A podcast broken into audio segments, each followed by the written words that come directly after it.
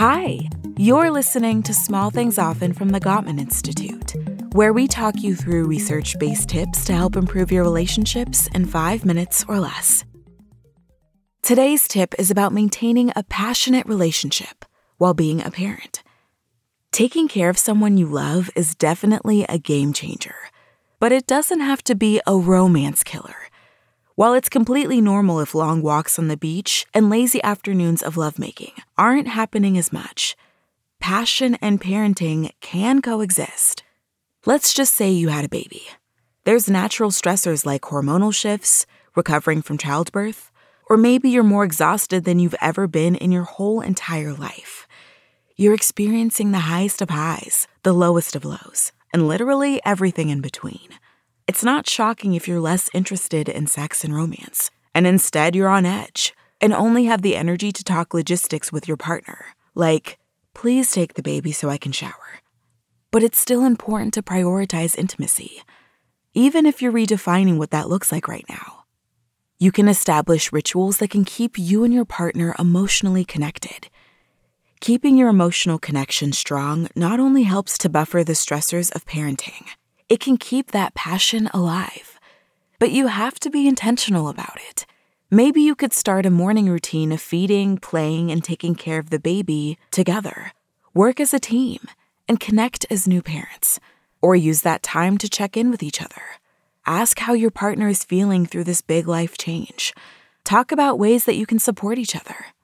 You could also increase intimacy in small, everyday moments, like when you reach for your partner's hand Give them an extra long hug or cuddle at the end of the day.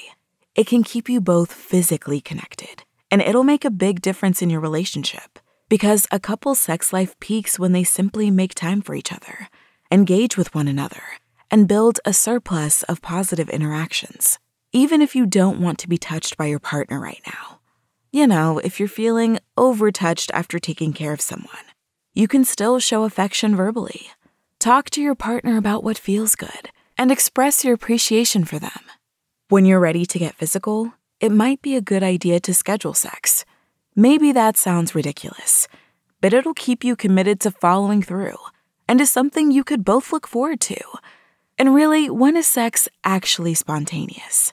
Don't forget about regular date nights too, away from your responsibilities, even if it means going on a long walk together while someone else watches the baby. With just a little bit of effort, you can preserve intimacy and walk through this new chapter together. So here's today's small thing talk to your partner about ways you can prioritize intimacy in your relationship. Even if it's not physical, how could both of you make more of an effort to connect?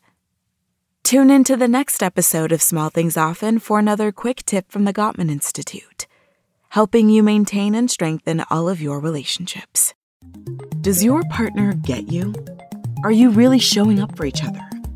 No matter where you are in your relationship, feeling seen and heard from the Gottman Relationship Coach can help strengthen your connection. Invest in your relationship and learn from doctors John and Julie Gottman how to become a better listener and turn towards each other. Buy the program now for $99 at gottman.com slash seen and heard.